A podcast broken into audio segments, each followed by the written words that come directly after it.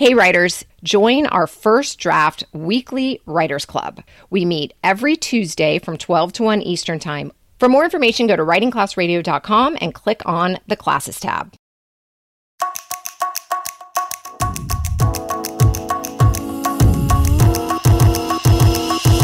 One is such a lonely number when your mind is on another.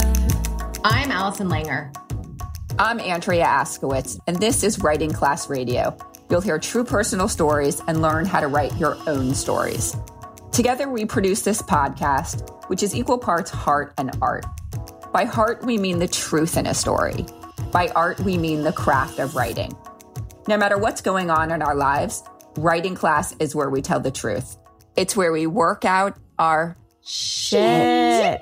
There's no place in the world like writing class and we want to bring you in. Today on our show, we have a special guest host. Sarah Holtz is a volunteer with Empowerment Avenue, an organization created by Emily Nonko and Rahsaan New York Thomas. Their mission is to normalize the practice of including incarcerated artists and writers in mainstream venues by bridging the gap between them. They assist incarcerated writers in getting their work outside prison walls be fairly compensated for it, and contribute creatively to the abolition movement and liberation of incarcerated people. You may have heard of Rahsaan New York Thomas if you listen to Ear Hustle. He has been um, featured prominently on that podcast, and we're grateful to be associated with anything he's associated with. Anyway, Sarah's the person who sent us the stories written by Corey Devon Arthur. On episode 120, Corey read his story titled My Pen Uncovers the Real Me. If you haven't heard it, definitely go back and listen. Sarah, welcome to our show. Hi, thank you so much for having me. So tell us, how did you first meet Corey? So I started volunteering I'm in April 2020. I started just transcribing stories for Empowerment Avenue, doing some light fact checking, things like that. And then about six months later, the co founder of the program, Emily Nonko, who is a journalist based out of Brooklyn, she paired me with a writer in New York State named Corey. We just started emailing back and forth using the JPay system that we have access to within the New York State prison system. And at first, we were just sort of exchanging thoughts, and I was reading a lot of his material and giving him general feedback. And then we started moving into sort of the pitching process, getting him connected with outlets like the Marshall Project. He had already been published with the Marshall Project before I met him, but we continued to work with them and continue to work with other outlets to get his stories to a wider audience. And we got an email within the volunteer listserv talking about writing class radio and the great work that y'all are doing. Since I'm an audio producer by trade, and since Corey had such a wealth of material, I thought, why don't we try to record one of your stories? We had sort of like workshopped that before, set some of his stories to music, but we decided to get on the phone, record one of his stories, and work with y'all to get it on the podcast. And I'm so excited to be working with y'all again on this episode. Corey is an inmate at Otisville Correctional up in New York State. His story, My New Manifesto, blew me away. I'm sure it will have a huge impact on you as well. We share stories by men and women on the inside because it's important to give everyone a voice. We all make mistakes, some worse than others, but we feel that everyone can change. And there's no better way to initiate change than through writing and sharing stories. If you'd like to hear more stories from the inside, please listen to the podcast Prison Series. During our 10 part series, we spoke about why we aired stories from the incarcerated and how we changed after hearing them. Well, let's hear the essay and then we'll talk about why it's so moving and amazing after the break. I'm Allison Langer, and every Tuesday from 12 to 1 Eastern Time, I host First Draft. It's a class, kinda, because you'll get a little bit of instruction, but mostly it's a group where you come together with other writers online, write to a prompt, and share what you wrote. It's the only way to get better. Come join me. Check out all our classes at writingclassradio.com or go to patreon.com slash writingclassradio to learn more. Have you ever thought, I'd love to have a podcast just like this one? Well, I can help. My name is Matt Kundle, and everyone at my company, the Sound Off Podcast Network, had a hand in making this show. Whether it was about the sound, the discoverability, or that you're just enjoying the show, we are all about the detail. If you think you have a podcast in you, reach out to me via email, matt at soundoff.network, or check out the website and become one of the great podcasts we work with at soundoff.network. All right, we're back. This is Allison Langer, and you're listening to Writing Class Radio. Up next is Corey Devon Arthur reading his story, My New Manifesto.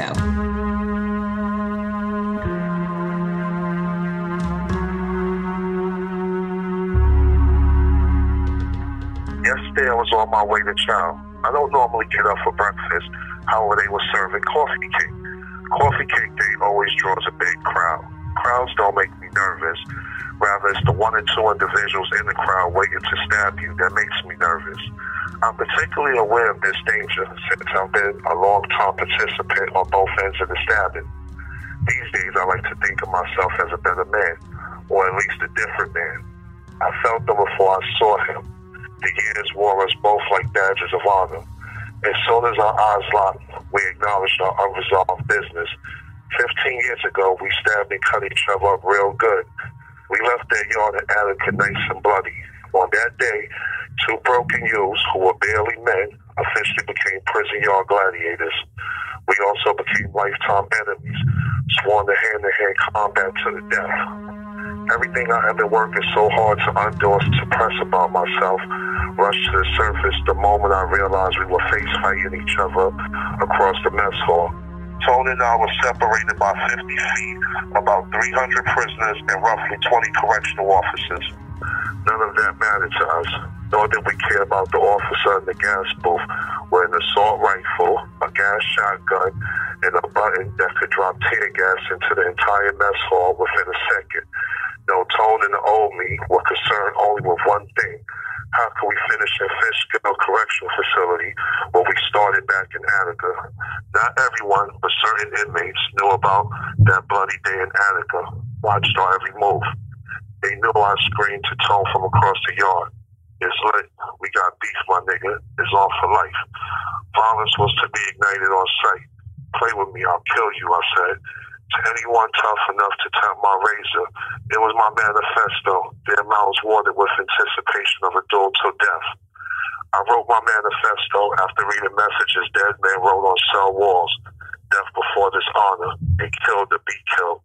My words were broken by a street corner in Bed-Stuy, Brooklyn, a place where courage was convoluted by criminals. I called them my street family, my first teachers. I sat in cells night after night, perfecting it until it was deadly.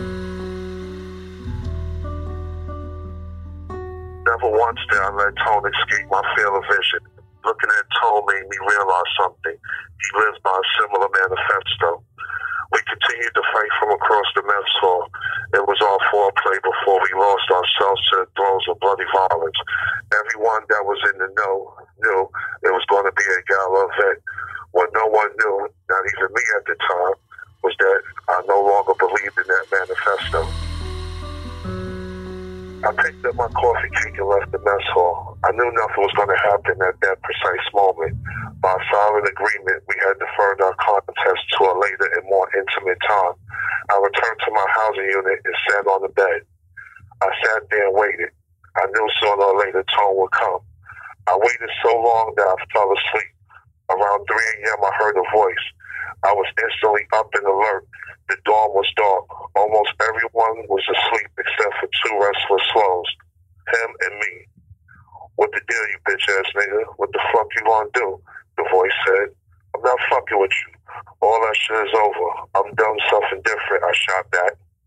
The voice said, My nigga, you don't get to switch lanes and walk away just like that. You swore this outlaw thug life shit to the end. Strap up and get your head in the fight. We gotta finish this nigga now. Nah, I ain't gotta do a motherfucking thing but be me. Nah, fuck all that. I'm good. I said with a little bite in my tone. I was getting annoyed.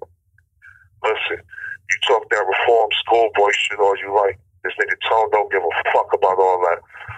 That nigga want to kill you. If you don't step up, nigga, we gonna be sitting out of a bag for the rest of our lives. Is that what you want? The voice rambled on. What part don't you get?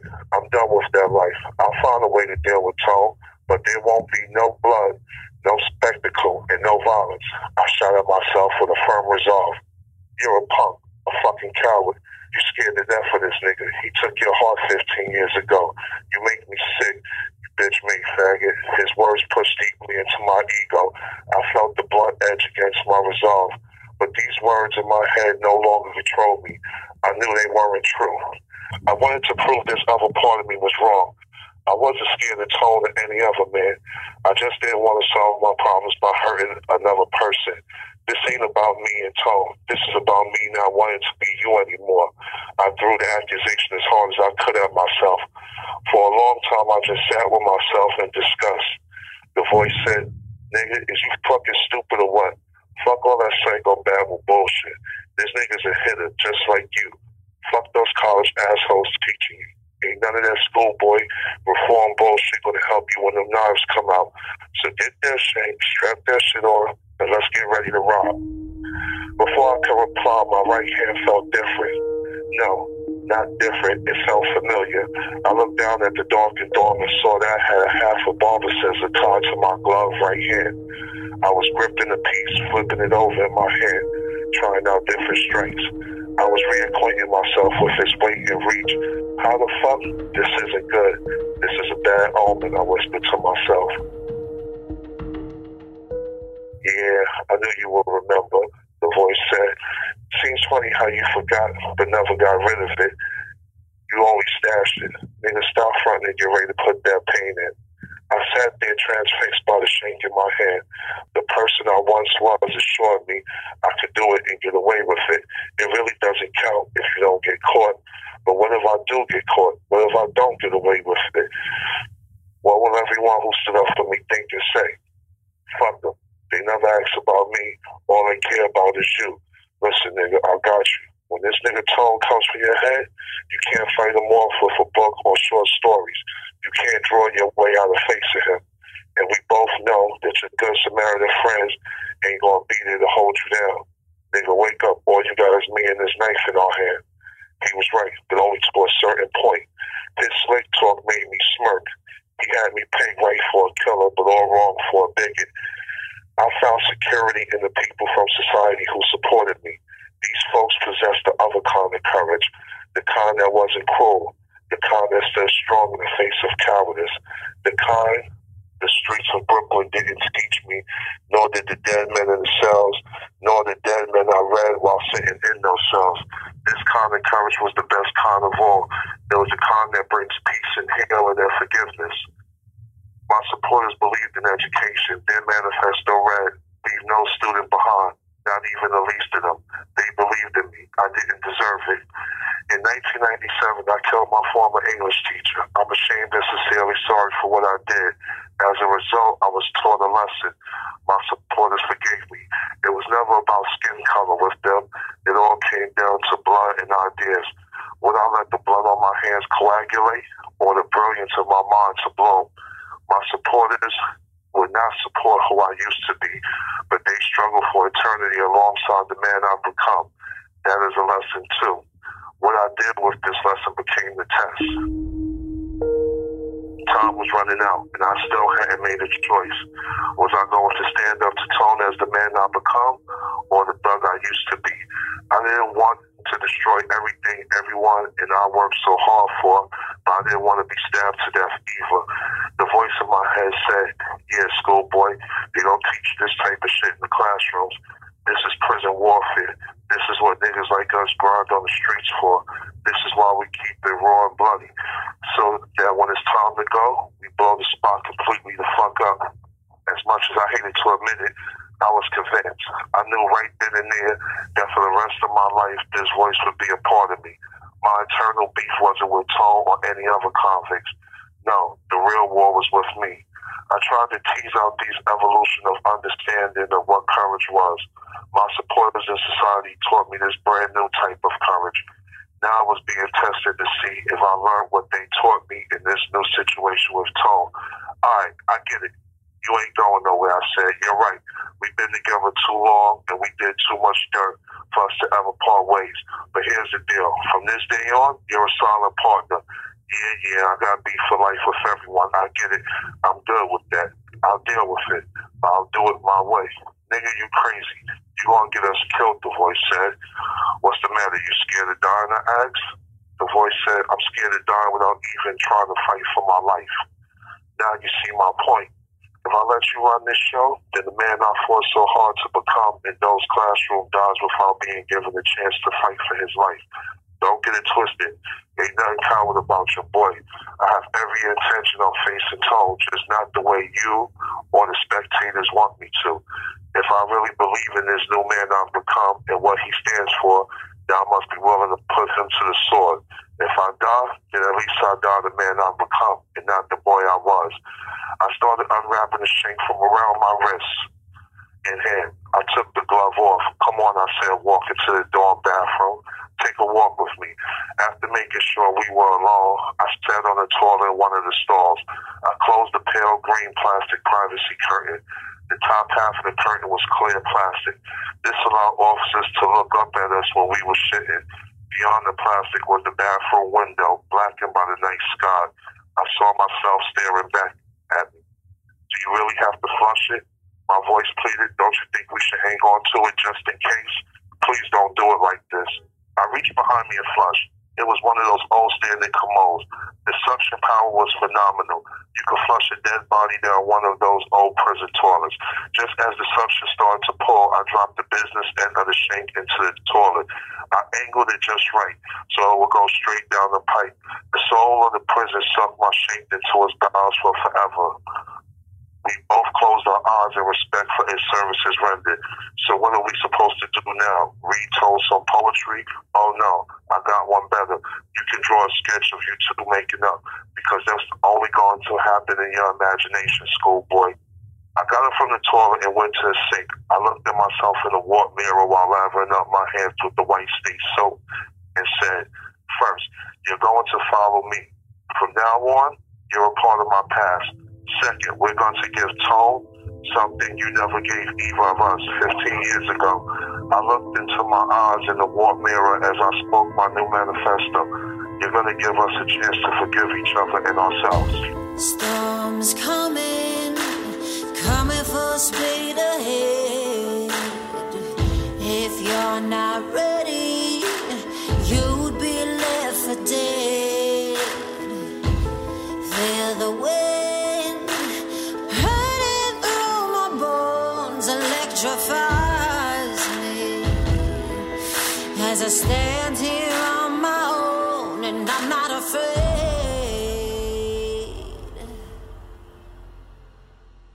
Let's talk about a new manifesto. I wanted to get Sarah's input. I had been working with him a little bit, and I think it's always interesting to work with a new editor because anytime you work with somebody new, they're asking you different questions. So Sarah probably knows a lot of the answers to the questions I asked. And we see this in class too, is that people in the class who have heard your stories over and over again don't hear the holes in the story or the things missing as well as a new editor. So I had so many questions. And so I feel like that was helpful to him and also to the story. And I was wondering, Sarah, how did all that land on you? Yeah, I mean, I think it was so helpful to have you more involved with the editorial process this time for all the reasons that you just mentioned. Because I've read so many of his stories that I start to take this information a little bit for granted or as like it's a given. You fill in the holes when you know the answers. Exactly, when you know yeah. the story. But to have that fresh interaction with Allison and like, you know, to have her really like probe the story, I think just like really added to it from rough draft to final. And I know Corey really appreciated it too. He has this sort of community, as he references in the story, this community of folks, educators and writers who have supported his work. And I think he's very intentional about building up that community because he always wants a fresh perspective on his writing. I wanted to ask you a question since you brought that up. And this was one of my questions for him that I really wanted in the story that was a little bit left out, but now it isn't. And when the voice in his head says, fuck those college assholes teaching you, and then says, we both know that your good Samaritan friends basically aren't going to be there to hold you. And I was like, is that true? Is that how you feel? Like, how do people inside see those of us who are coming in and teaching them? Because I have a lot of guys that I communicate with that I taught, and I would never want them to see me differently than how I feel. So I wanted, I had this immediate like, well, how, what, what am I doing? Like, how can I change? What can I do to, to work better with you and to make you feel better about trusting me or having me work with you? So did you get that when you read that? How did you feel? Yeah, I think that's so true. Like, there's just, there was a period of time where Corey and I were really like getting up to speed with this huge body of work. We were in touch very, very regularly. And there's this sense when you're first starting to do this work as a writer on the outside and an editor that, like, it's never going to be enough. There's never enough that I can be doing to support and help this situation. But really, I, I think it's sort of what y'all were saying before, where there's this constant duality where I think there probably are moments, and I can only speculate. I'm not Corey, but there are moments where he probably does feel like there's no one in his corner. And then, you know, I think he's very thoughtful and he's learned to keep in mind that, like, he's built this community of folks that's separated by distance and by technology and by the carceral system, but that we're always kind of with him. I think the point of this story is, yeah, that he's battling this duality between isolation and connectiveness, and then also between his past self, his present self, being true to his past experiences and presenting himself accurately and fairly and with remorse and all of those things, but also like looking towards the present and the future and keeping in mind that he's a growing, evolving person and that that kind of evolution is always kind of like cyclical or sporadic. This story is about dualities and battling dualities. The the main battle is his old self versus the self that he wants to become, this different man that he mentioned at the very beginning. But one of the things that he said, or what I get from the story, Allison, is that the narrator is battling with the idea that other people care. Imagine 25 years in prison. Like, uh, I don't know. I mean, I totally bought that. I understand that. How can he trust that other people care who have full lives on the outside? Another really sad, sad part of this story for me is that he had an advocate in his ninth grade teacher, and that's who he killed. In this story, that's not the main part of the story at all, but it, it landed on me because I also wrote down that he's battling with the idea that other people care. And there was someone in his life who did care, and he killed that guy. I don't know why I want to understand that story. It's not this story, but. I have a question about that, and I've asked him. I feel like when somebody is killed, we immediately make them a hero. No one deserves to die.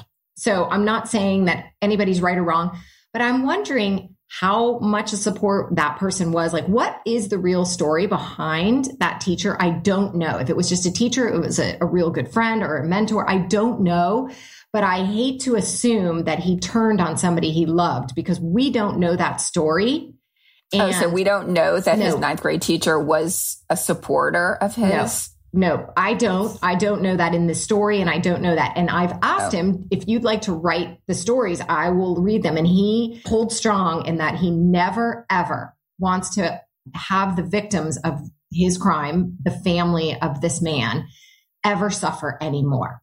So he doesn't want to drag them through anything else. So in that realm, he really doesn't want to write about any more of that. I respect that. So I'm, I don't push, but I don't know because we don't really know the whole story. Certainly not from this story.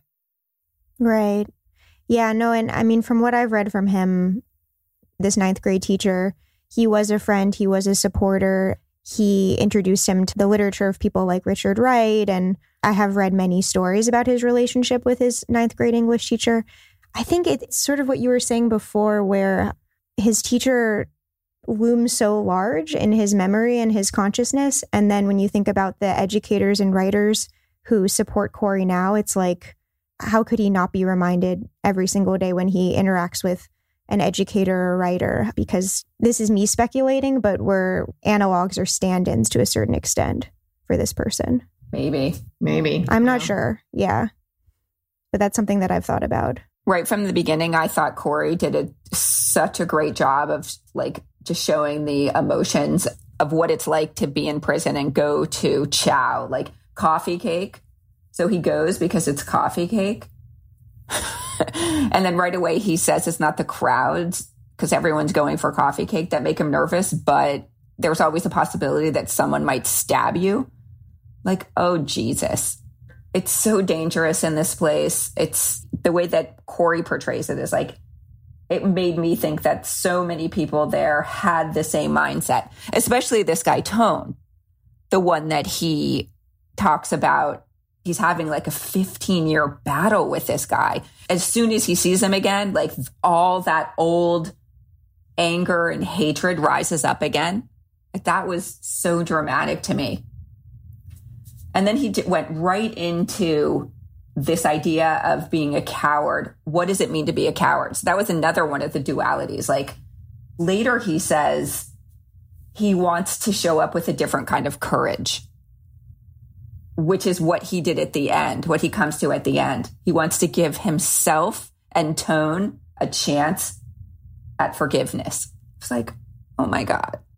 Yeah, I think that duality is also so important because from what I've read from Corey and how we've corresponded over the past couple years, he's learned that, you know, there are two different kinds of courage and the newer courage, the courage of the new manifesto is like one of emotional vulnerability. Him learning how to be emotionally vulnerable in an environment where you're not allowed to be emotionally vulnerable, like it's it's dangerous. Everything teaches It might you to- literally kill him. Yeah, exactly. And he said, if I die, I die the man I've become. That line gave me chills yeah, absolutely. because he might, like, he could show up to a fight with Tone and who knows what he's going to say, but it, he might get stabbed. He does not have his weapon anymore. That is stuck. Ah, woo. That's courage. yeah, The other part that I thought just was so fascinating was the back and forth in his mind between his street self, like bitch made faggot, and what his street self called him, like the schoolboy. You can draw a sketch of you two making up because that's the only that's only going to happen in your imagination, schoolboy. And the sketch is because he's Funny. actually an artist. That line about um, the sketch was really funny. It's like, Yeah. how is it? How's a picture going to help you, schoolboy? And oh my Yeah. God. And you can tell he's like a poet too, because the soul of the prison sucked my shank into its bowels forever. I love that. So yeah, good. he's extremely writerly. Like he he just shocks me, you know, constantly with like the prose that he's able to invoke and like his turns of phrase. He's just, and I do think he But writerly without sounding writerly. writerly Like, without I- sounding I wasn't- writerly. Yeah, and Yeah. also just like he clearly he's a writer who's also a visual artist because his writing is so visual. You know. The way that he was describing the moment where he and Tone were like looking at each other and feeling each other out, he called it foreplay. I got chills. That was so interesting. yeah, it's something that he's written about before too. That just like you know, in the prison environments that he's lived in, physical violence becomes a form of intimacy in a strange way. Whoa. I'm so incredibly grateful that I was able to meet Corey and that I am able to continue to work with him. The thing that he and I celebrate so often is that we've been able to form this partnership kind of against all odds. And like we come from such different places with this stuff. But in one 30 minute conversation, we'll be talking about something extremely serious. Then we're able to like laugh and bring levity and challenge each other. The spectrum of our partnership is something that I'm so grateful for and so proud of. Yes. Thank you. I don't have that much more to say about Corey's story. I just really moved by it. Thank you for listening. And thank you, Corey Devon Arthur, for sharing your story, and Sarah for coming on the show. Yeah, thank you so much for having me. I'm really grateful for everything that y'all are doing. Writing Class Radio is produced by Allison Langer and me, Andrea Askowitz, and by Matt Kundle, Evan Serminski, and Claire Mansell at the Sound Off Media Company. Theme music is by Courtney Fox. There's more writing class on our website, writingclassradio.com, including essays to study, editing resources, video classes, writing retreats, and live online classes. And hit the swag tag and get yourself the cutest t shirt, hat, notebook, really mugs? Mugs, sweatshirt. Ah, I love it. Join the community that comes together for instruction, an excuse to write, and most importantly, the support from other writers. For $10 a month, Andrea will answer all your publishing questions. For $25 a month, you can join our first draft weekly writers group. You have the option to join Tuesdays, 12 to 1 Eastern, or Wednesdays, 6 to 7 p.m. Eastern. Write to a prompt and share what you wrote. If you're looking to take your writing to the next level, for $125 a month, you'll get first draft and second draft. In second draft, each week, three people bring a draft for feedback and brainstorming. To learn more, go to patreon.com slash writing class radio. A new episode will drop every other Wednesday. There's no better way to understand ourselves and each other than by writing and sharing our stories. Everyone has a story. What's yours? Produced and distributed by the Sound Off Media Company. I'm Jeff Woods, and I'm shining a light on music and the rock stars who make it. He just was one of those people, he, he stood out. He was a magic guy. He really was a magic guy. All, we all have faults. He had the same amount of faults as we all have. This was before Led Zeppelin. Robert was full on. I mean, he was Led Zeppelin without the band behind him. He had the hair, the jeans, the whole thing, you know, and he was amazing. The Records and Rockstars podcast, heard around the world and yours to hear wherever you get podcasts. All the episodes from JeffWoodsRadio.com.